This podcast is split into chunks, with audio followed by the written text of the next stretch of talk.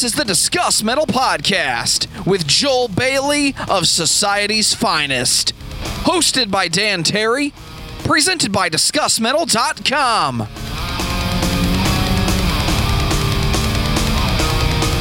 What is up, everybody? Welcome to another episode of the Discuss Metal Podcast.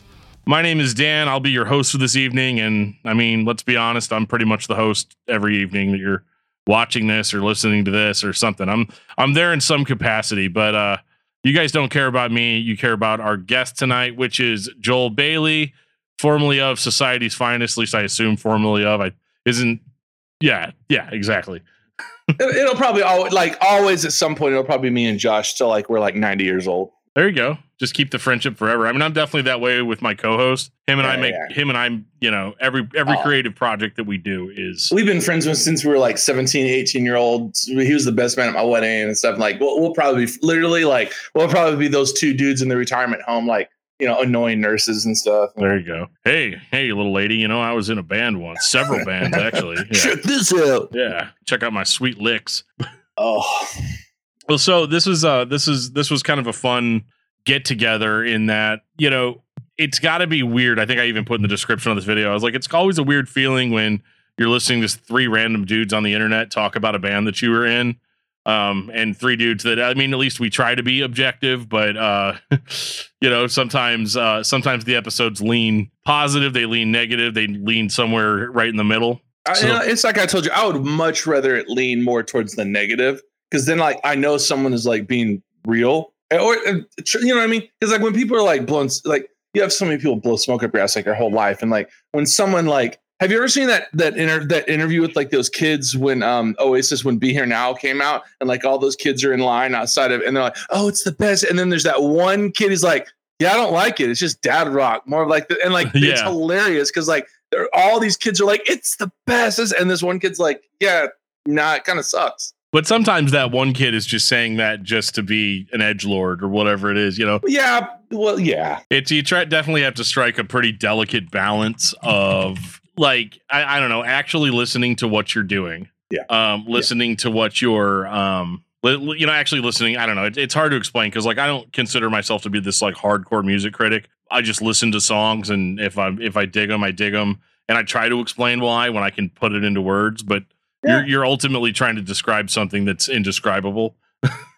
so that can be that can be kind of rough from time to time. But like I said, we're not here to talk about me, and uh, I always kind of start these interviews off kind of the same way, um, just getting a little bit of background. And uh, I like these to be semi autobiographical. Um, in that uh, I always start off pretty simple with what got you into music, what got you into playing music. Yeah, man.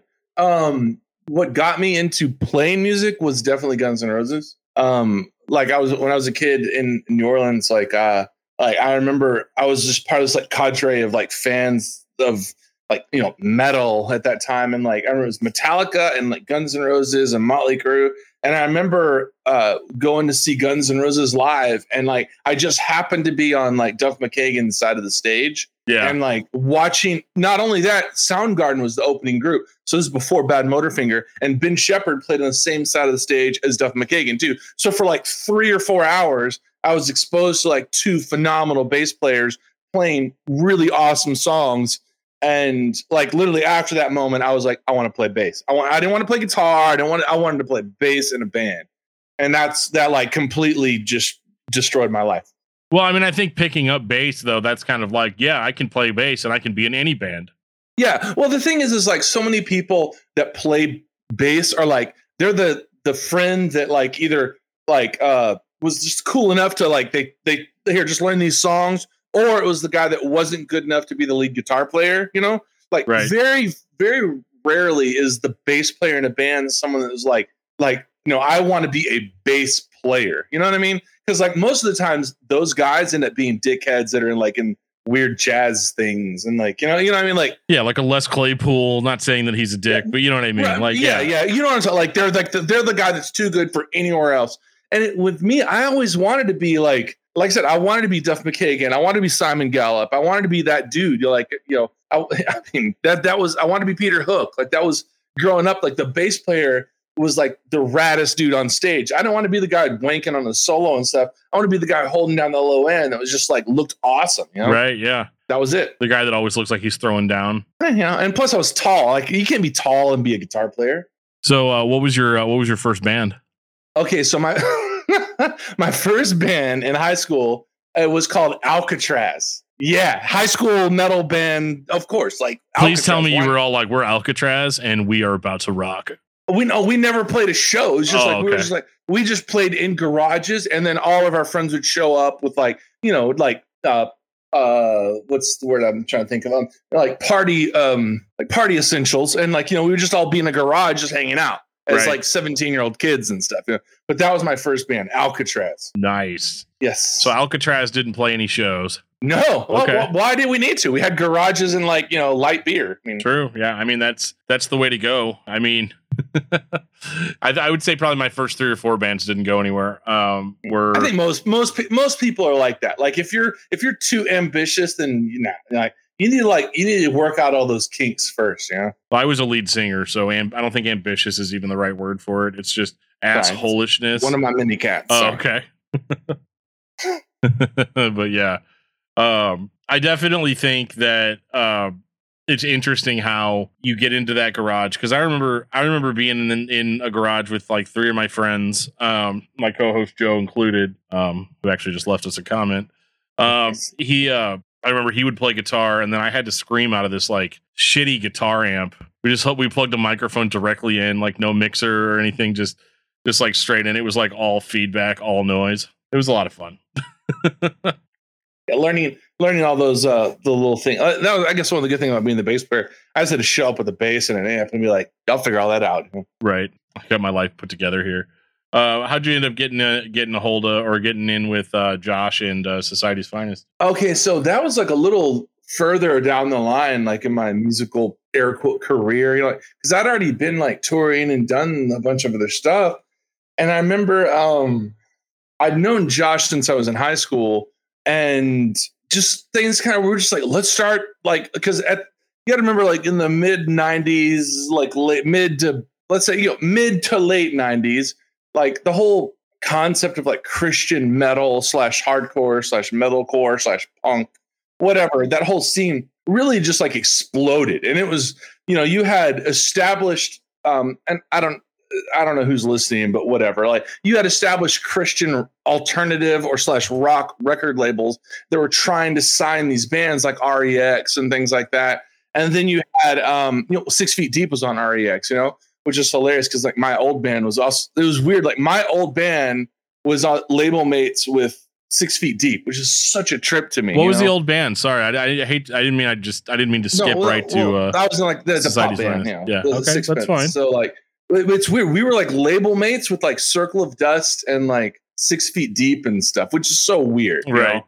And then of course, you know, then Tooth and Nail and Five Minute Walk, and of course, you know, like the, as the '90s went on, you had a bunch more like indie labels sort of jump on the scene. You know, of course, it's hilarious to think now like we we consider those indie labels when like the the the, the guys that we you know like REX they're, they're definitely indie. You know, oh yeah. um you know, by today's standards or anyway so um uh like you know josh and i we'd known each other for a long time and after i've kind of been in music for a while we're just like we saw you know like we were fans of the scene we lived in dallas and there was nothing like that at the time all that we had we had a couple death metal bands um that were you know were you know fairly popular here around here and stuff like that and they'd gotten some write-ups we had um my a, a good friend of mine sean he was in a band called god fear have you ever heard of them Sounds familiar. I used to be into all of those bands. I used to have. okay, so they were fan freaking tastic. They were basically um Pantera, like literally note for note, like the whole thing. They sounded exactly like Pantera, like in a really good way, not in a cheesy way. And like I remember seeing them play live and just being like, you know, just like completely blown. And Like they would open up for like Living Sacrifice or um uh who were some of the other bands like back then? Um uh oh man, uh Die Happy, you know what I mean? Like that that time period oh okay. and yeah. like they would always open up because they were and they were like the band around here and they were fantastic they were just unbelievable because they were so good and of course you know whatever they broke up but like anyway so but the the, the hardcore slash punk slash metalcore thing like my friends and i we've been listening to that you know, that you know and we've been kind of brought up in that scene. And all of a sudden, here's like these, you know, Christian bands that were doing that sound, and we're like, dude, let's do this. Let's make something happen. And so, like, Josh and I just basically, literally, like, we like willed ourselves to have a band. We, we like, I wasn't a guitar player. I was a bass player. I've always been a bass player. I couldn't find a guitar player, so it's like I don't care. Like I'll play guitar, and then I taught my friend to play all the songs on bass live. That's funny. Yeah. For real, like because we were just like I like I we like we're you know you know how everyone is at that age. You're like we're we're we're we're wasting time, burning daylight. We got to do this, and we just started this band. And um, as we got better musicians in the band, you know, we kind of grew and stuff like that. But because in the very beginning, it was really just me and Josh and whoever we could con into playing shows with us. Right. Okay. So whenever we were like, yeah, this band is the lineup is whoever showed up. Uh, Right, pretty- Literally, you were right. Okay. Like when you said that, I kind of cracked up because, like, basically, because I mean, like, it was so, especially with drummers. We went through probably like eight thousand drummers because, like, literally, like people just like move, and we'd be like, "Oh, I guess you know, freaking dude is gone," and like, so let's get another drummer, and like we would just like beg, borrow, and steal drummers, you know, and it was hilarious. Well, and it's got to be hard too because, like, when especially when you're in kind of that scene, because Yeah. I remember from personal experience, uh, as far as the whole whoever shows up, it's a hard sell when people are like, "So what do you guys do?" Oh, well, we do like um, we do like hardcore, like metalcore, and they're like, "Yeah, yeah, yeah," but it's like uh, you know, like Christian music. But see, the, the thing that sucked about our band, like for me as like like the, you know as a songwriter slash you know like fan of the music, we were a band for so long, and until we got Chad like Wilburn from you know like my he was in Mind Rage and stuff. Until we got Chad in the band, every guy who played drums in the band up until that point was a rad dude, you know, usually a friend, someone who really loved the music, but not a single one of them without disparaging them as artists or you know hardworking individuals none of them could actually pull off what we were hearing in our heads you know? right? Sure. Like, none of them could do that you, you know what i mean i mean like they were like punk slash rock slash whatever guy and then when we got chad on board all of a sudden we had a guy who was better at his instrument than any of than any of us were at ours and that like was exciting because then all of a sudden we're just like okay all this stuff we've been trying to write and failing at recording for the last you know couple albums and eps whenever all of a sudden it's like okay now we can be a, a legitimate band. Like we can show up and open up for anyone and like they're gonna we'll walk off the stage and they'll be like you know what i mean Yeah, yeah, no, totally. Like it, that feeling of like, okay, I finally put all the pieces together. Now I can stand back and look at the picture. like, well Yeah. dude i mean it's like the first time you saw Zao with Jesse for the first time, you know. Right? Yeah. as as a guy in a band and you saw them play and you're just like i just want to go home now Right. I'm gonna go ahead and just quit forever and just become fans of bands yeah yeah or start a podcast. That's what that's what failed musicians do. We start podcasts. Those who do, those who don't do criticize on the internet. Um, right okay but uh no that's super and so like that first record um i think one of the things that well when you say the first record which one are you talking about? I'm talking about the first record that was nationally released okay which would so have wait, been are you talking about journey so far? Okay so not private conflicts so you're talking about the solid state release? Yeah. Okay cool cool. Yeah because i don't have the one before that. We, we should, okay so we had we two talk- before that. we should talk the, about that. Yeah so we had the pluto records which is um the private conflicts and suicides which um that was the one which is cool because actually chris you know mcadden he did all the art for that and everything. Yeah. it was so cool. It was a great little ep we got to record that at barry's you know like as an independent band. It was really fun. And uh you know that was a that was a really fun album. Good songs but like um like we are saying like um instrumentally you know not the best musicianship. You know again like you know we had a homeboy on drums and it was i felt real bad too because like when he went home like barry like he basically just sampled and like just basically replaced everything like and this was like early pro tools but he was really Right. good freaking amazing at it and he did he did the best he could so that we didn't sound bad but um you know this is like way before quantization and all that jazz but yeah you just had to do it did- yeah he- and, but, then even before that, um, are you familiar with the band called My Space Coaster? Like an emo, like John Lamonic. He's a fantastic. it's been a long time but yeah, Yeah. So we actually did a split EP with them. okay Um, even before that, that was when we kind of still were like, uh, that was. I, it's real cringy when I go back and listen to it, but I'm still stoked that I did it. You know, but sure that was kind of like literally our first thing that we did, and like I was playing. That was when I was still playing guitar, you know, not playing bass. Okay. So, so did that? So were both of those Pluto records? No, so the first one, um, oh, who put out the first one? Our friend Jacob. I can't really name the record label. He kind of did, but yeah, our friend Jacob put that out. And then um, the second one was a Fury 151. Our friend Chris and Pluto kind of split the deal. Um, they there was like a joint rec- EP thing, kind of you know. And then we did. Then we got signed to Solid State, and then that was the next, you know, the journey so far. That was when we had like a full length, and we were just like, yes, you know, we actually got to have like time in the studio and we got to write an actual record, you know. Unfortunately, like you know, our friend, uh, my, my, friend Phil, who's a you know a, one of the raddest dudes in the world, he played drums and he did a great job. But we, like I said, we were really. um I just think that like a lot of it, we just really expected too much of like just friends and stuff, and like we are like, you should be like as good as Dave Lombardo, and like he's this 19 year old dude from You know, like yeah, let me just wake up and be yeah. just as good as one of the best drummers out there. Yeah, yeah like in sure. your mind though, you're like, why can't you play this? And you're right.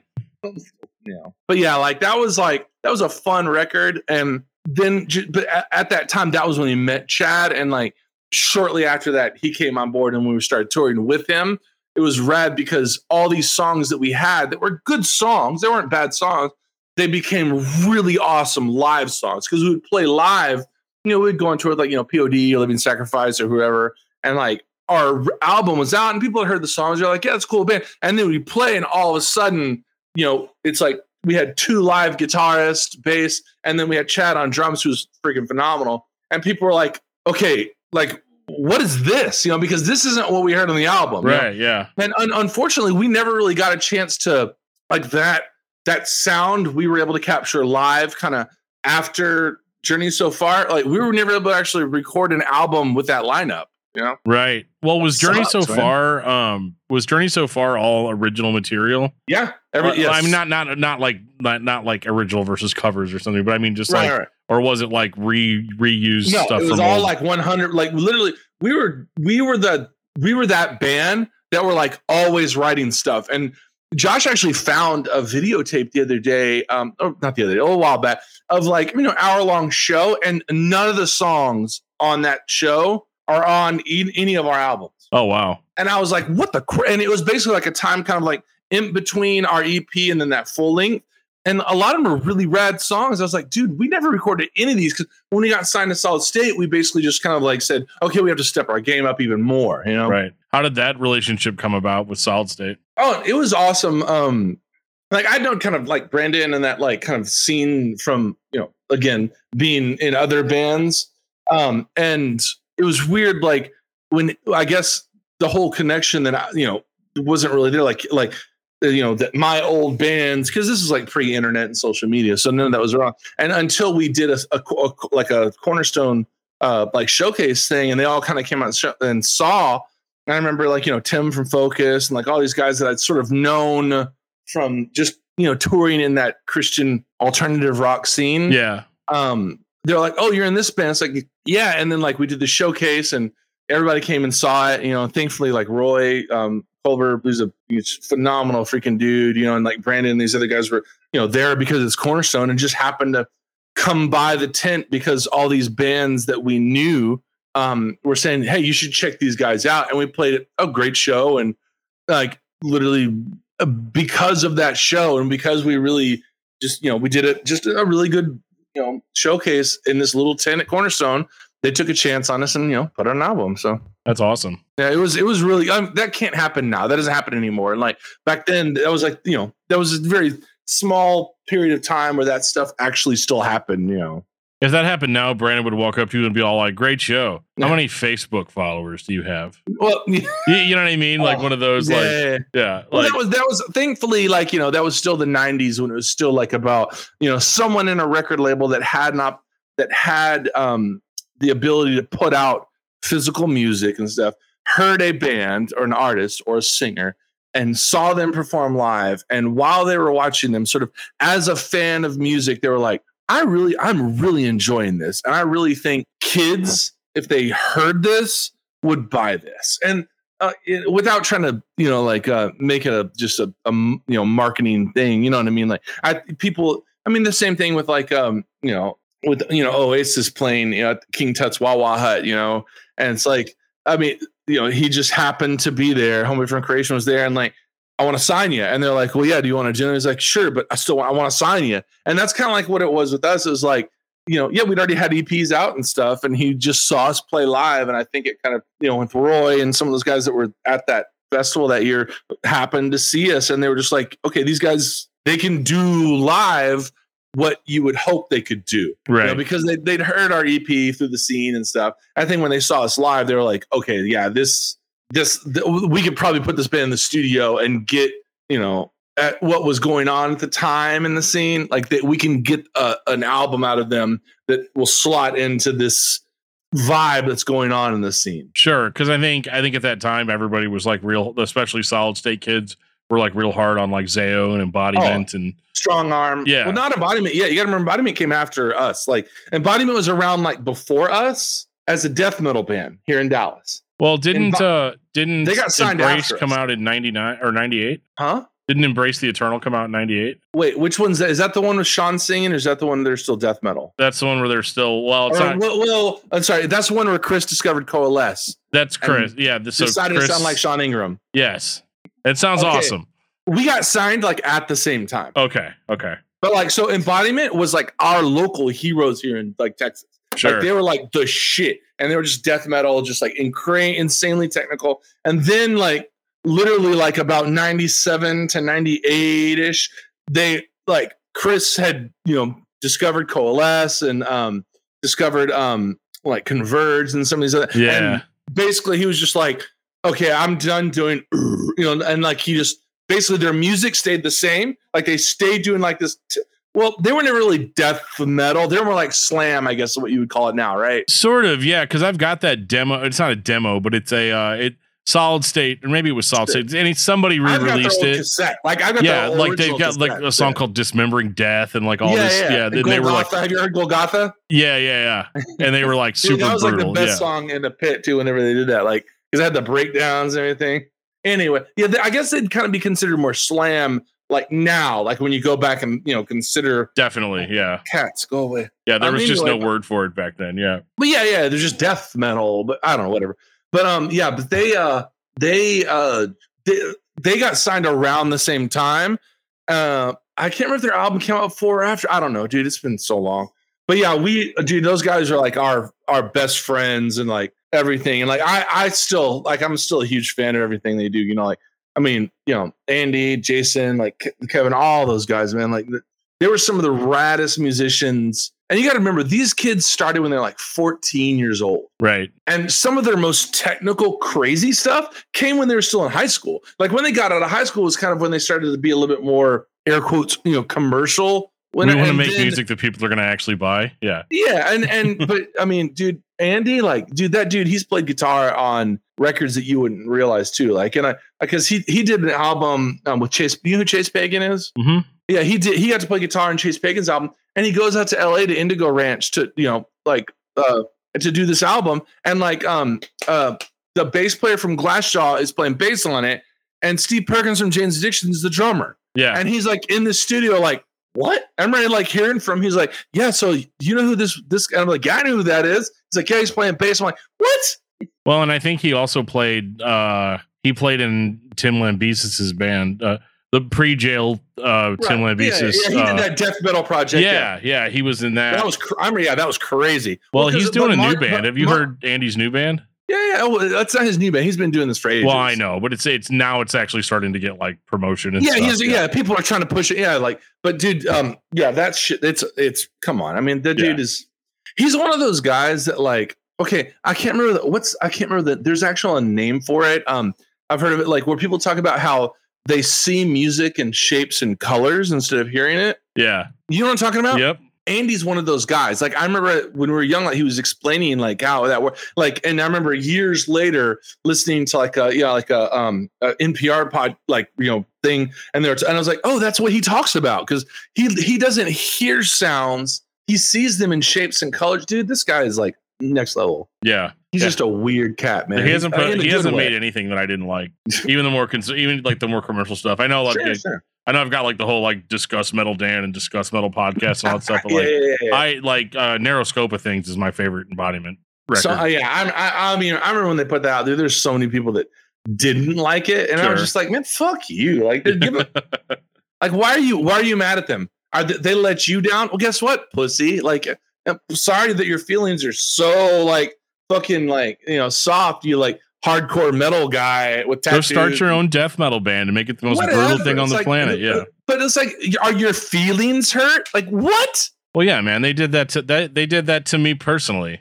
You know, that's our favorite Yeah. thing on discography discussion. Is I'm all like, I know they were thinking exactly what the hell is Dan going to say about this. Is he is he really you know what? Listen, uh track seven, about three minutes and fifty seconds in. When you do that one turnaround, is he gonna understand why we No, he's going to be all like, uh, it sounds disjointed. And uh, it sounds like everybody had a bunch of ideas, and in order not to hurt somebody's feelings, uh, they went ahead and just went with every idea that came. Uh, Dude, I still I, I still remember too, because what so they put out that narrow scope of things with Sean, right? And then yeah, they um oh man, I can't remember all the deal, but they signed like a demo deal with the guy who produced um like Three Doors Down, their big album, and like a Yeah. couple of things. And I remember they were they were at Dallas Sound Lab for a couple weeks, man. Just well, they were like literally like they were at our we we shared a rehearsal space with them, and they were like at this rehearsal space for like a month, just writing material with Homeboy. And then they were at um Dallas Sound Lab, which is the place like you know Pantera and like uh, Steve Ray Vaughan, all these Yeah. people recorded there. Um, they were there for another few weeks, just I mean, recording dozens and dozens of songs with this guy. Um, and then radio silence for like ages. And I'm it was just man, it was so weird because I remember like if I remember correctly, like it was like a time based thing, like you know, I, I want to say it was was it Universal, whatever it was. Somebody out there will correct me. Um, but they had like this demo deal, and like it was a certain like, and then as like the clo- the farther along, like we just kept thinking, all right, well they're gonna put out this amazing album, and then nothing happened. And we're just like, how can how can these people at a record label like hear this you know this level of musicianship and songwriting i can understand like maybe they didn't care for the vocalist or maybe this or that great but still like figure something out because how can you have guys that are that talented in a room and not put out something you know and that was kind of that was what definitely one of the things with me with like the you know the music business sort of thing early on that kind of really made me understand that like these guys they don't know shit you know they don't care. They just care about what they think is going to sell. no, And- they don't even they don't even care about that, bro. They they they have zero clue. I remember when like I was in a band of this was a few years later, and we were working with Jeff Hanson management. Um, that's like uh SR seventy one and Creed and like all these bands, and we were working with them. This is before Creed went on break, so they still had like money and incentive and stuff. And they would tell us when we sat down with like these record executives, and they would ask like what we sounded like. They would say just just literally just whoever the top two or three artists are on the radio that day, just tell them you sound like a really awesome mix of that. And it could be like fucking Beyonce, Linkin Park, and like fucking Slayer. And Tool. Just say Throw Tool in there so the Brainiacs will get on board with it. Yeah, but like you'll say these these two or three names that this asshat knows and conflates with like record sales, and they don't care about what it actually sounds like. They don't know. right. And I just remember being like in this meeting with these guys, just like, oh, wow, okay. You know, it was just, it was real like, but at the same time, then you start to go through these meetings and stuff and you meet these people and you're like, they don't know. They have zero clue. This is a commodity to them. And once you kind of understand that, it allows kind of you to to separate that business part with the artist part so that you can keep the art still pure and then the business side, the business shit. Yeah. Hundred percent. Yeah. Um, yeah. It's funny. That's I, and that's a story I hear more often than not. Is they say that some of these some of these industry dudes they just they'd rather do nothing than something like bare bare minimum amount bare minimum Dude, amount of work. There's a the lot of most money. fear too, man. There's a lot of fear and some back again. this is the 80s and 90s. Of back course, whenever there was an actual up, music up industry. about like what, like 2010, I guess. You Yeah. know. Um, but yeah, there was a lot of fear too of like the fear of missing out. That phone, you know, like you just terrified of like not finding the next big thing. So you just sign everyone, you know, yeah. because you can always write them off and just drop them. Like there's a band out of Dallas called Sugarbomb that was again supposed to be the next big thing. They had a song on a, a movie soundtrack and all stuff. And here in the Dallas area, we thought they were going to be huge. And then a year goes by, then two years goes by, and then three years goes by, and then finally the label the label just had shelved their their debut album instead of putting it out. They just kept pushing it off and pushing it off. And these guys just gave up because they were just so beaten down. And we were like, "You guys are amazing! Like, look them up sometime. I'll send you some of them. Like, they're they're really like Beatles esque harmonies, power pop, alt rock stuff. Great band, you know. Whatever. Anyway, Yeah, no, I like um it- it's it's it's crazy to me the amount of bands too that we've that we've talked to that have been like and then they just held on to our record, never released it. Or, you know, bro, that happens so much. yeah, like like so many records. I've got I've got promo copies of records Yeah, dude. back when I used to do CD reviews for magazine. So it was like uh, I would get all these promo copies of records and then they would never release. You remember the Revolution Smile? Did you ever get the the uh the independent version of that album? Like the, the one that Sean released like before they got signed? No. So he actually did that whole album on his own. Okay. Like after he, he I guess so he had his audition with Foo Fighters and like that kind of was like his like whole thing like yeah. I'm gonna do a rock band, and like he did this whole album, and then they got signed to DreamWorks, I believe it was, and but instead of just releasing that demo, they re-recorded all the same song. Yeah. And I remember like just being like, it was a great album, but I was like, oh, that that demo album was so good though. Yeah, there's a nuance to an original recording sometimes that you Yeah, but then can't the get when labels you got redo they got to put their you know they got to drop their finger on it, you know, and their fin- their im- their fingerprint has to be all over that bitch, you know. Sure, yeah. And that's how you that's how you can collect on a copyright uh, Yeah, yeah, all yeah. these years later. So like if I started blasting a song from a band right now on this stream, that then then they could come in and be all like, "Yeah, we never and even released this, but it's our copyrighted material." So Well, plus too, it's like how is the label going to start putting you in debt if you don't record an album and owe them for it? right, yeah, You may have a great album, but they didn't pay for it, so why are they going to put it out? They want to pay for an album that you owe them for. right, yeah, no doubt.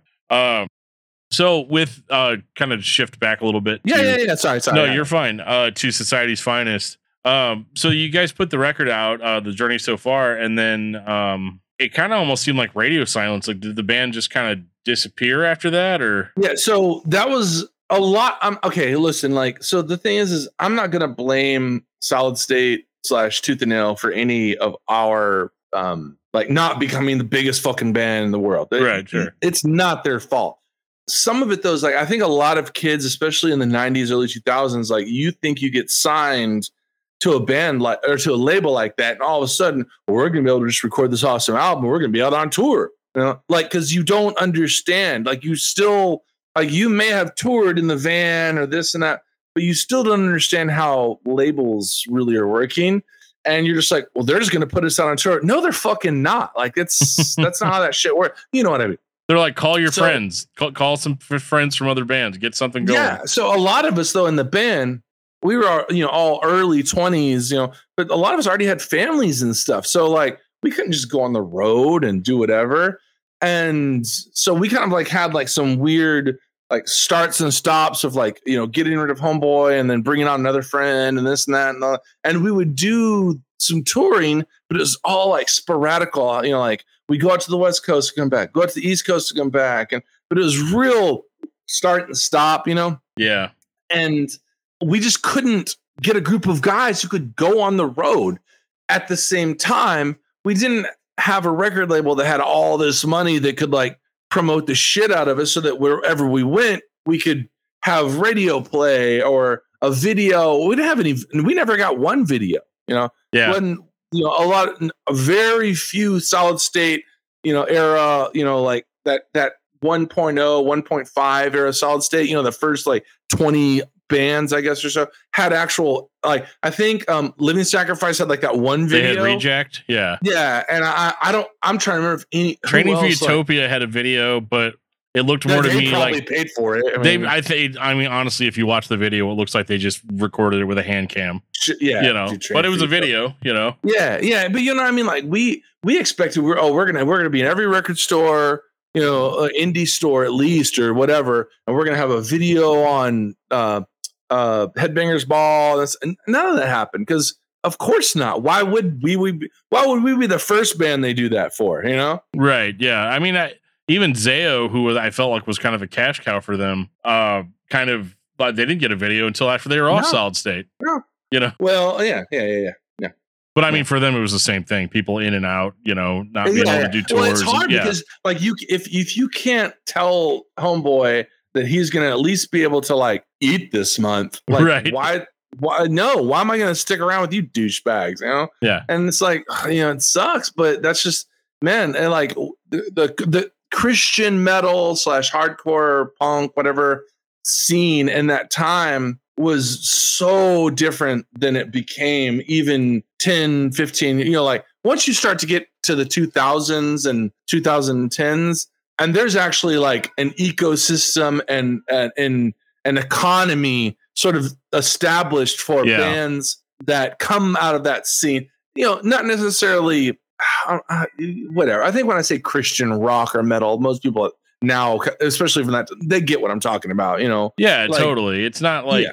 it doesn't mean you're like some preachy this and that you know what i mean no, because like, Solid most of the bands that we're talking family. about, yeah, most of the bands that we're talking about, like you, you listen to them, you're not going to get like a, rel- a religious vibe or anything yeah, like yeah, that. well it's just some of the some of the stuff that they're singing about and writing about comes from kids that might have grown up in church or in this and but they're at a certain they're at a point in their lives where it's that's just that's the palette they're writing from you know? That's their worldview that they sort of came up but they're dealing with the same shit everyone else is you know at, at, at 21 22 you know? Like oh i can drink now or this or that you know? And anyway like i yeah anyway so like but yeah so we we really fell off the map because we just couldn't keep guys in the band.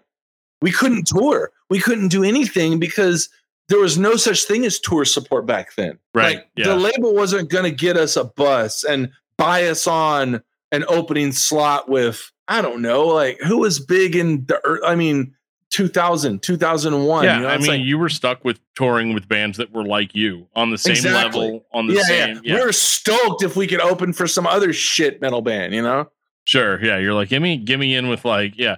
Because I mean, I want to say like at that time it would have been like what, like the new metal bands, like the you know, Well, it's no kind of like it was like the, the so you got to remember like the whole uh um like Earth Crisis and Victory Records thing Right, was yeah, really yeah. blowing up around then. Um the uh Trust Kill thing was just starting. true. You know, yeah, so, so we had yeah. all these like metalcore and like hardcore metal punk blah blah blah whatever you know that umbrella was really stretching out from like you know you had the stuff in down in Florida you know the East Coast thing West Coast thing you have you know um, botch and stuff like up in you know the Pacific Northwest all that stuff was going on around the time we were trying to put out our first full length you know but at the same time like what if those bands wanted to play with some like Christian metal band you know right. Yeah, because there was still like some kind of weird stigma with that at the time. yeah Whereas now it's like, I mean, because I remember joking with my friends, you know, mid 2010, 2011, I was like, 78% of the bands of this genre are Christian metal bands. You know, like, or they came out of that scene, Yeah. you know, whatever. yeah, you know, wh- whether whether they're they're Bible thumpers or not, it's just Right, you know right. They, they came up out of that kind of kind of same pool. Well, and I think what a lot of uh, what happened in the 2000s to the 2010s, what a lot of kids that came out of that scene, the hardcore slash metal, what a lot of them realize is like, well, yeah, I kind of I grew up in a youth group too, and like then you have these other kids that are like the straight edge kids or this Mhm. and that, and they're like, well, they don't drink and smoke either. Okay, well, so we can get along with those guys, or we can go see that band and know that they're not some booze hounds. You know what I mean? So like, Sure. I think I think what happened over the next 10, 15 years is the homogenation of that scene to where a lot of the guys that weren't religious, you know, in in their maybe like in their like outward persona didn't have a problem with like bands that came out of that scene because so very few of those bands remained preachy or um evangelical. Let me say that word. yeah, you know, like, yeah, very few of them were like altar calls from stage and this and that, you know, because we were never one of those bands. Like, I, I honestly like there was maybe two or three times in our entire career as a band where we actually sort of had some sort of like like real heavy message from stage right. and th- those couple of times probably came because we were at like a specific venue or a specific event and there was some people that we might have seen that like were just like our heart was maybe heavy for this or that and whatever they might have been going through and we just like took a moment to say something hoping to encourage them you know what sure. i mean Yeah. like, we were never just like you're going to hell tomorrow Yeah, we weren't that band you know like we're if you were to die tonight, where would you? Yeah. Oh. yeah, like it, that, that that doesn't work, man. Like you and I both, you know, that, that never like you got so much further with people just being real and being honest and just be. And I think that was one of the reasons too we were able to kind of like um uh, exist, sort of like um and be respected among bands that weren't like you know the Christian scene because we weren't like you know, like like at the end of the show like we weren't the band that was like trying to corner the other bands and like you know uh get them saved or this and that that was we were just trying to just like be rad dudes and like every once in a while somebody like dude why you guys don't do this or that and like we'd be like no it's all good you know and like they'd talk to if they wanted to talk to us hey great we'll talk to you about this but we were never like the whole you know you know what i mean Well, absolutely don't name any names, but did you see that? Were there bands out there that were Oh, dude, cornering yeah. bands trying oh, yeah, that yeah, stuff? yeah. For real, dude. Like, yeah. But like there was there was bands back then that like were like like intimidating about their faith and stuff. you know? Yeah. And uh, the, the the thing back looking on it, it was never like um were- a lot of those guys is that they were never trying to be it was never a negative thing or it was never like a judgmental type thing. The honestly, I'll tell you right now, the only guys that were there ever like really judgmental were the guys that were like the straight edge like Christian guys. Mm, sure. Yeah. Yeah. Those are the worst. And like I was part of that scene too. I'm fully I'm, I'm you know I was a dickhead, dude, at a certain point in my life because like I don't smoke, and I don't do this and that, and then like but you know once you kind of examine the whole thing, you're like you know it's like it's you know just another religion and you know but like I, I respect people that um you know choose i have some wonderful friends even to this day that have chosen to you know follow that lifestyle and i 100% respect those choices and stuff like that. But like at a certain point in my life i was just like doing certain things because it made me feel good about myself. Not because not not for the actual um like reasons i said i was doing it i just did it because it made me feel better than this guy or that guy you know well at least i'm not like that Yeah. I mean, there's definitely a, a, a difference between having a dominating mindset and just maybe wanting to share with somebody what worked for you. If somebody Yeah. seems like they're having a hard time or they're, you know, something, something along those lines. I have I have three cats, dude. It's the worst. like, and I I don't need these cats, man. Like, I literally uh, anyway. Yeah, I'll tell you anyway. Yeah. They're just I, it's they're literally they're they're children of the apocalypse. They're they're demons. I, I have this picture I sent my daughter one time. All three of these cats, they were in my bathtub, like facing each other. And like for a moment, I was like, they're plotting to kill me. And I Yeah. took a picture of it and I sent it to my daughter, and she said the same thing. She's like, I think they're like trying to summon like a demon or something, Dad. that's funny. I was like, probably I should get rid of these guys. I More than likely. Something I did want to touch on was, uh, was actually Tim from As I Lay Dying being in Society's Finest. Yeah. So we had we had kind of so two people. So so here's the thing. So two people that were definitely in our band at different points, but the both individuals tend to like when I look online, people tend to um have these. They're they're almost like mythically larger characters in the history of the of society's finest than they actually were in real life Okay. not not to downplay them at all like both of them were very important people in my life and in the life of this band but neither one of them were on any recording or like wrote any songs that ended up you know anywhere but so just it's just kind of funny because anyway so the first would be chris mccadden like um who is one first of all he's probably one of the most intelligent creative people i've ever met on this earth like the, the dude the dude just thinks differently. Like he's one of the most brilliant people I've ever known. And I, like I remember meeting him when he was kind of first like new to embodiment, like he was their new singer. And like I remember like meeting him and just like being just talking about random stuff and about music or movies and things. And he just, you know, he just saw things differently than other people. Anyway, a rad dude. And I, he was the singer though. And I didn't know he played guitar. And then it was just real kind of weird how things you know happen and and things come together and and there was a point where we were going to be going on tour and we needed um we were gonna we- like we we really did need like another a second guitar, Right. and I didn't realize he was about to quit embodiment and stuff. And like, anyway, so he basically just ended up playing guitar in our band. So not only and he shows up and he's phenomenal, like he can play the shit out of the guitar. And I was like, what? And not to disparage our vocalist, but we had this dude who was a legend in our kind of regional metal scene as a metal vocalist, you know, like not only death metal, but then he transitioned to being like sort of like a, you know, metalcore, hardcore kind of thing, you know? yeah. And we're just like, and he's in our band. It was so awesome.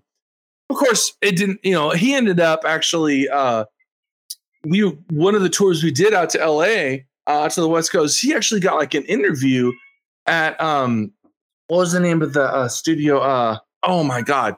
It was an, uh, like, it, it was a, oh, dude, what were they called?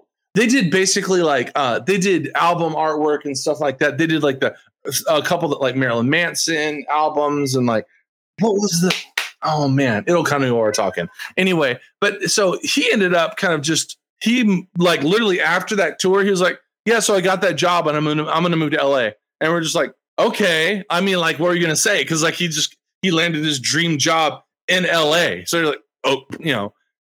So he just and so anyway like later on it was just real weird because like i remember talking to tim on the internet like very early internet you know just emailing and stuff Sure. and uh, he had sent me a, a CD of um, uh, a Life Once Lost, not Life Once Lost, the hardcore band, you know, but Okay. was he had a, a demo called A Life Once Lost, and uh, he was like, "Yeah, this is basically like just me." And it's like so he was playing guitar and screaming and everything else. I was like, "Dude, this guy's this is really good stuff. I'm digging." And yeah. he was like, I, I'm not sure exactly how it all worked out, but like we conned him into moving out to Texas and like just joining our band. I remember picking up from the airport and this dude was like, you know, tall. He was as tall as I am and like just like full sleeve tattoos and stuff. I was like, he looked like a, a, a hardcore like rock star. yeah. And I was like, yes, finally, like someone Dress for the job you want. Yeah. yeah. And like, you know, we started playing shows with him and he was, you know, a competent guitar player. He was fine. He was good. But his whole thing was his drive and like vision and everything. And we started doing shows with him.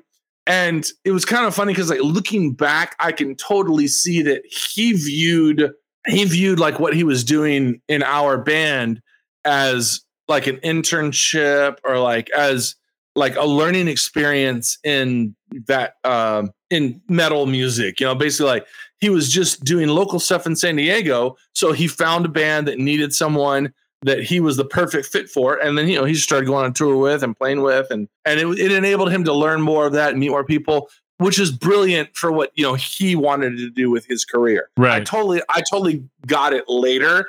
But then, like you know, like as a, when I was you know twenty, early twenties, like I remember like you know we're doing these shows, and then he's like goes back to you know Southern California, and I'm like, what? Wait, what? What about our band? Not realizing in his mind, his whole plan all along was to like, I've got this concept for a band that's going to be like four steps ahead of where everyone else is right now. And eventually, like it came, you know, because it a lot of people don't realize as I lay dying, remember he toured a lot and for a long time in vans, like back and forth for probably like what, like three or four years? A while. Before- yeah. Yeah, before anything really, because well, I think it was probably about three or four years before anything really finally happened. And then when you know Metal Blade finally caught on and like you know got behind him, that was when boom, you know, because but he'd put in all that work and all that you know effort and everything.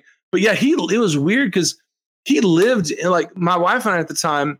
We had a house, and it was so funny, dude, because like literally every band that you can possibly think of stayed with us because we had this house that was this like kind of front area, and then there was this back eh, like add-on. It was kind of weird. Like we never went back there. It was like it was like this. It was big. Like it was big enough to be an apartment or a. Like it was big, but like it was just me and her at the time. No kids, no nothing. And every band that you could possibly think of, you know, like Selfmindead, like uh Eso-Charis, um, like uh like extol, like any of those bands from that time period. Uh, and Brothers Keeper, like any, like not just Christian bands, like any band, they would always stay with me because like they knew I had a clean house, a big old backyard, and I would always have like vegetarian food and stuff and everything. And every band would stay with it. So anyway, Tim was like one of those people that he he lived with us for like a year while he was in the band and just he just never he was back there in that room all the time and i like looking back i can it's funny because i can totally see that he was just working on a goal you know what i mean so Yeah. like he's he, he basically put his time in in our level of band and then when it got to a point where he was like he saw the vision for the next step he just went for it and like at first i was like all butthurt when i was like young and then like as i look back i was like smart dude you know Yeah, he definitely had a plan uh, from Yeah. day one, and well, just none of us fucking had a plan right. Uh, Yeah, I think it's. I mean, don't get me wrong; those first couple of As I Lay Dying releases were rough. Um, just, just but, generic you know yeah, like, no. but he But- found but- a way. Yeah, just, just as good as anything else sure. Yeah, like look dude looking back at like early 18 vision stuff and like you know whatever anything from that time period that's just like you know part of you's like cringy but part of you is like oh good memories but then part of you's like uh, you know yeah, and then you know as more rock kind of you know more rock and roll kind of seeped into that scene it got better and better you know Oh yeah, totally. Um, so there's a uh, there's another thing I wanted to bring up, uh, and also worth mentioning that Tim was in um, he was in another band I like called Point of Recognition for a minute. Yeah, yeah. Well, see, that's I think that's not when we first met them because we did a show in San Diego at some church. I can't remember what it was, and like it was so weird because there's a picture of us at this church, and there's like some of the guys from No Innocent Victim in the crowd or on the stage or Yeah. whatever, and then like all the guys from Noise Ratchet are like in the crowd. It's and and then like half the guys that kind of became uh as I Lay Dying were there. It was so weird. Like I look, I, I'll try to find the picture. It's on my Facebook or my whatever, but it's so strange when I see that because I look back and I'm like, first of all, we're all fucking babies, you know, Sure, like yeah, 22 years old and stuff. And then other times, it's like, think about how many guys in that crowd went on to be in, you know, established bands that did something. yeah. Uh, Uh, tell me about Evanescence. Oh, okay. So that's another thing that's real. So that's another mind rage connection that may, people might not know. Like, um, well, John LeCompt, right? Yeah, yeah, Yeah. yeah, and Living Sacrifice though Uh-huh, too. Yeah, because Rocky was also. So here's the yeah. thing. Well, the touring, yeah, touring guy. He was the touring drummer. Um, so it was so weird. Okay, so um, when I got married in '99, um, I was in San uh, San Antonio, and it was so weird because we were on we were on the the the Riverwalk in San Antonio, which is this like you know like vacation area. And I remember my wife at the time, my brand new wife, we come across John LeCompt and his fiance, who I guess had just gotten married literally that same week as well. And like, so we're all in San Antonio at the time, and like, um, it was just real weird and talking to them, and like, uh, it was just a strange, like, you know what I mean? Like, like when you meet someone and you're not, you know, you're on vacation, you're like, how am I seeing you here? right, So- right. Yeah. So fast forward just a little bit longer. I uh like I was kind of out of like the metal scene. I was doing like rock music and stuff. Uh, you know, and uh I get a phone call from like John LeCompt. And he's like, Hey man, what's going on? You know, this and. I was like, Oh man, just uh working on my band, blah, blah, blah, you know, because you know, that's what you always say. Um, here's my project that I'm excited Yeah, about. right. And so he's like, Well, here's the deal, man. Like, so I'm in this band, it's some people from Little Rock, and uh we got signed to Roadrunner. And I was just like, Oh, okay, well, that's that's not like that's not that's a big deal. Roadrunners Yeah, okay, so tell me more. And he was like, Yeah, so uh I'm playing guitar and you know Rocky, right? I was like, Yeah, I know Rocky. Well, so he's playing drums. I know Rocky played drums. I was like, wait, the guitar anyway. And he was like, Yeah, he's playing drum and you know, blah blah blah. And he told me that the you know who's is a girl singer. I was like, you know, okay. And he's like, so and here's where he lost me, like at the time. On the phone, he was like, so just imagine it's like Sarah McLachlan meets nine inch nails. And like okay. yeah. So in my mind, like literally at that moment, I was just like, like, you know, and I was like, that's the stupidest thing I've ever heard. That sounds like absolute dog shit on top of like cat shit. On fire. Sarah McLachlan meets Nine Inch Nails. Like, yeah, I love Sarah McLachlan just like anyone else. And of course I love Nine Inch Nails, but those two things, the twain shall never meet. Like, what are you talking about? right. And I was like, oh, yeah, it's like, yeah, well, we're going out to LA to record this album and blah, blah, blah.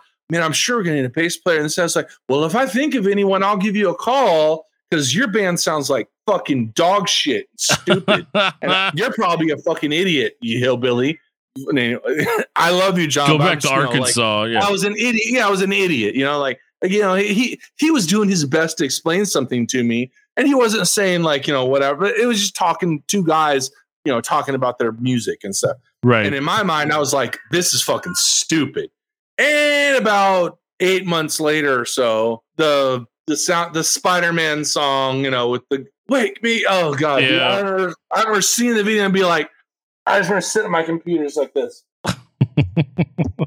oh I, I was just like, I was like, my stomach hurt. Like I wanted, like I, you know what I mean? It's just like one of those things. Like you're just like, oh, come on. Let the like- butt hurt flow through yeah, I you. mean, in reality, in reality, of course, like you know, nothing ever works out the way it should, and this and that, and things aren't what they always seem. Of course, you know, and looking back now, we know, you know, like. Of course, it, it wasn't the perfect situation you thought it might be. in a certain and that. scenario, you may have dodged a bullet on that. Of, of course, yeah, of Yeah. course. Like and like, yeah, no, absolutely. Especially like how many of those guys like you know weren't stoked at the end of their time in that particular situation. Oh, Oh, one hundred percent. But in the moment, you're just like, what? yeah. you know, it's like when you see like you know when you see the girl you knew in high school, and you're just like, she was a nerd, and then all of a sudden at 19, you turn around and she's like, you know, 36, 26, 36, like you know, like, and you're just like, wait, wait, what? What the fuck? You know, Yeah. you know what I mean? It's Yep. like. No, but you don't realize that, you know, whatever. You know what I mean. You know the whole deal Yep. like in the moment in the moment i was just like sick to my stomach like thinking that oh i turned down i didn't turn down shit i didn't get offered to be in this and that but i just remember like the conversation thinking like oh this guy's a moron and then like just realizing that like okay his way of explaining what he was the, the project that he was involved in just eh, he was trying his best to explain it to me and looking back okay i can see why he would say sarah mclachlan meets nine inch nails you know Sure. Yeah. I mean, it makes a lot of sense, but I could also understand with no context how that would how that would sound, you know, on paper. Yeah, no, it's it's just one of those things where you're like, when someone says that to you, you know, you're just like, there'd be someone's like, yeah, it's like Beastie Boys meets uh, Justin Bieber, and you'd be like, well, listen, whatever drugs you're on, look, I love you, but you need to stop doing them right now. You know? right. Oh man. Uh, so were you part of were you part of um the kind of second incarnation of Society's Finest? um, okay, so the point where Josh and I kind of like stopped making music together, and I just kind of had to walk away. Um, I'm trying to think of the exact year. I was already married, so it was probably already 2001 ish, 2002. I'm trying to remember exactly when. You know what? It was okay. So it was before my mother passed. So it was. It was. It was I'm trying to. Anyway, so there was some personal things that were kind of going on. Um, uh, at the time, the lineup of the band was Chad on drums, still just phenomenal fucking drummer. Like I can't imagine. Like he's one of those guys. Like when you meet in life, like if you get him involved in a, especially if you're in a metal band, like if you get involved in a band, like whatever is going on, you'll find a way to make it work. You know what I mean? Sure. And he wasn't. He wasn't the problem. Th- This guy wasn't. Chad was never the problem. Um, and then uh, on guitar, we had okay. So Eli was on guitar for a good while. Um, Eli, he was from San Diego. Of like I, I want. He might have been in Noise Ratchet at one point, even I don't know. But he ended up being in one of my other bands, like down the line, because we stayed good friends. And he actually left before I did. He was um fin. He came on board about the same time Tim was on board. So Tim and Eli were they're both from San Diego. And then Tim went home. Eli stayed, and then Eli eventually left. And um, there was just some stuff kind of going on in the band because I, like I said, I came out of, like that straight edge, like you know, scene, you know, from all that, and like some of the other guys in the band.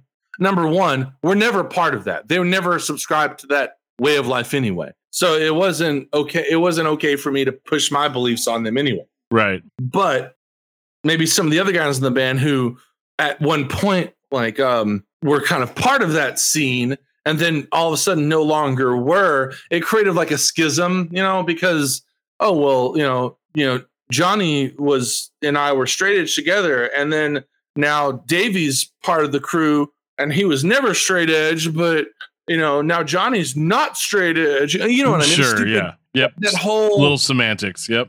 but the, you got to remember like being a 21 22 year old isn't much different from being a fucking 12 year old you know i mean there's not a whole lot of um, maturation that goes on, you know, when it comes to clicks and bullshit like that.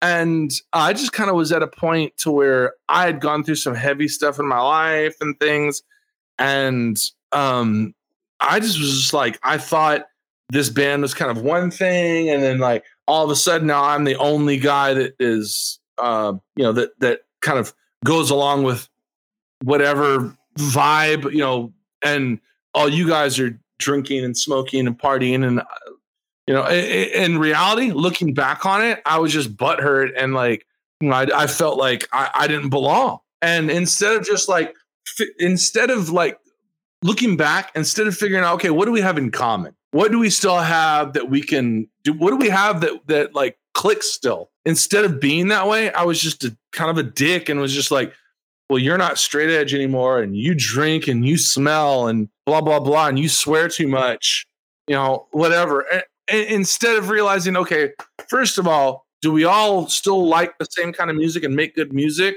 Are we all still fairly good people at heart? Okay, instead of I was just worried about shit that didn't matter. You know what I mean? Sure. Those intangible things. Yep. Like a lot of us get that way. A lot of us, you know, when we're young, a lot of us getting, you know what I mean, dude. And well, I used to be a youth group kid. I totally understand. Yeah. And I, I, I'm, I'm, I'm so thankful though that I was able, not super long after that, to be able to kind of like see how I was being like not cool and like repair bridges with people that were friends of mine, you know, like, and be able to sort of, especially with Josh, like, you know, be able to be there for him over the last 20 years and like be friends through health shit and relationship stuff and everything. And like, even as, uh, uh, like, literally as most recently as like this last month, like, you know, talking about music and saying, like, you know, let's, you know, do this or that. Maybe we could, and I'm, I'm there for him with whatever he might need as far as, you know, doing something music wise. I'll 100% support him, you know,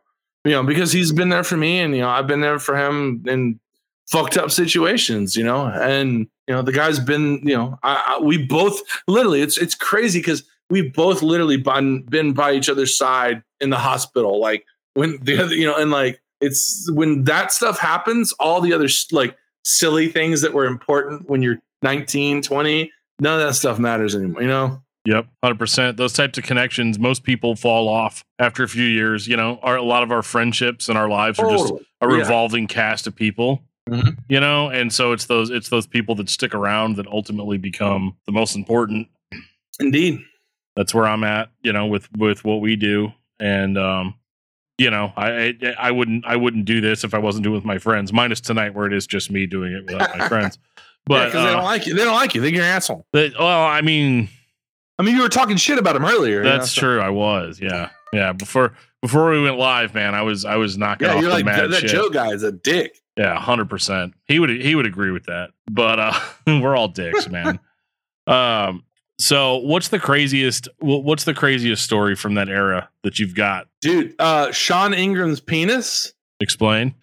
Sean, the original vocalist from Zao, probably is the most hung guy you'll ever see in your life. Yeah, that's not Sean Ingram. Yeah, dude. Not Sean. Sean. I'm wrong. Wrong. Sean. Sean Ingram's from Coalesce. I'm yeah, sorry. I was like, I was like, no, Sean Ingram is not in uh, not in Zao. Um, hold on, hold on, hold on. Jonas? Yeah, Sean Jonas. Thank you. I'm looking it up. Okay. Uh, I'm sorry. Yeah, dude. Like I remember like being in Little Rock one time, and he would he, his whole thing that he would do is he would come out of the bathroom and air dry. Jesse did that too, which is a lot grosser because Jesse was never as like attractive as Sean. Dude's from like, Virginia, man. Uh, yeah. But like, yeah, like Sean would just walk out butt naked, and you'd be like, "What the? What is that?" okay. No, uh, but um, wow. other crazy. So other crazy stories though. the, the drinking gasoline thing was crazy. That was weird. Um, uh, some of the some of the coolest, like strangest stories was when I was okay. Yeah, do you remember the band? Well, I don't know. You remember the band Nailed Promise? I do. Yes. On Red. So I, I toured with them as a bass player because the bass player just he couldn't go on the road. I was already friends with the guys, and like I, I basically I did a bunch of tours with those guys. Like uh we, so they're on rescue records along with NIV and POD. Right. And so we would do a bunch of these tours like together. And we did this one thing where it was like, it wasn't, we weren't on tour with Living Sacrifice, but like somehow it worked out to where, like, for like a month or two in a row, almost every other show we did was POD, NIV, and Nailed Promise, and Living Sacrifice. Okay. Somehow it was just this weird thing. And what was hilarious though is we play these shows sometimes literally in the middle of, I mean, just nowhere. Like, Yeah. oh, uh, listen, not to disparage where you live, but you you know you're in the you're in the Midwest, kind of, and sometimes there'll be this random concert, especially back then, and and in your heart you you know that like there's going to be no one there. Yeah, it's at First Baptist Church of whatever. Yeah. Yeah, exactly. Or some skate park or something or whatever. And it was so funny because we would do these shows with these four bands who of which a lot of them the guy individuals would go on to do really big things. Right. You know, run a, a huge hardcore record label or be a massive pop rock band or run a merchandising company out of Nashville that, you know, does shit for Van Halen and Right. stuff, you know. But like it's just funny because we would do these shows and like of the 20 people in attendance all 20 of which were in the four four bands. And it's just so man it was just it was such a rad time because like you realize i remember too thinking of like realizing the ridiculousness of it in the moment because i remember being like especially with pod and stuff like like i remember knowing at the very least thinking that sonny is going to be a star somehow let alone the whole band and the whole band managed to just fucking blow up. And you know with living sacrifice you know and bruce like bruce like you know literally willed that band to be a rock metal juggernaut and you know all that stuff. And anyway but like it was just aw- being being in awe of some of those guys at the time you know just was so rad. And and I think one of the really cool things too was and I tell people I was actually telling a friend of mine this story and they're probably listening right now. I was telling them this story yesterday.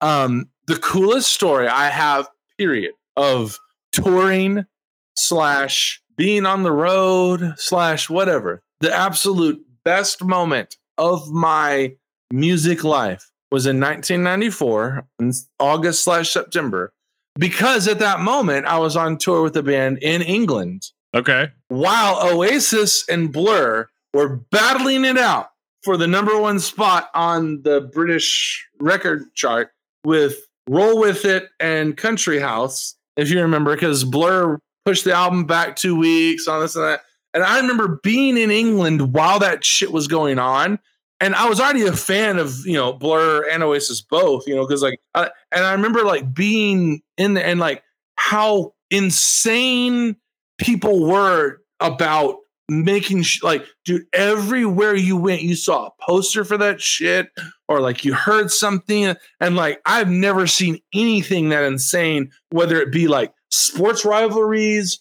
or a movie coming out or a TV, nothing when except for being in England in like you know August September of 1994 and like the Oasis like no, dude nothing will explain to people especially here in the states how like rabid their fan bases were about making sure that their band was number one like I can't think of anything in America that's been like that Not since then. No. well because we're a bunch of pussies and we don't care you know Sure. Yeah. Hundred percent. Uh, we don't. We we just kind of do what we do, especially now. But yeah, th- yeah, but but music fans over there, like it's a fucking like it was life or. It still is, you know, like how they do with the Christmas number ones over there and stuff, you know, But, like Rage Against the Machine a couple years ago. You know, you know what I'm talking about. Like, but over there, man, like, dude, and I remember like, but that's the thing though, too, man. Like, not to be Mr. Old fucking nostalgia guy, like, but in 1994, 95, like with you know Oasis and Blur and all that stuff, like of course in America with Nirvana and all that, you know, all everything that was going on.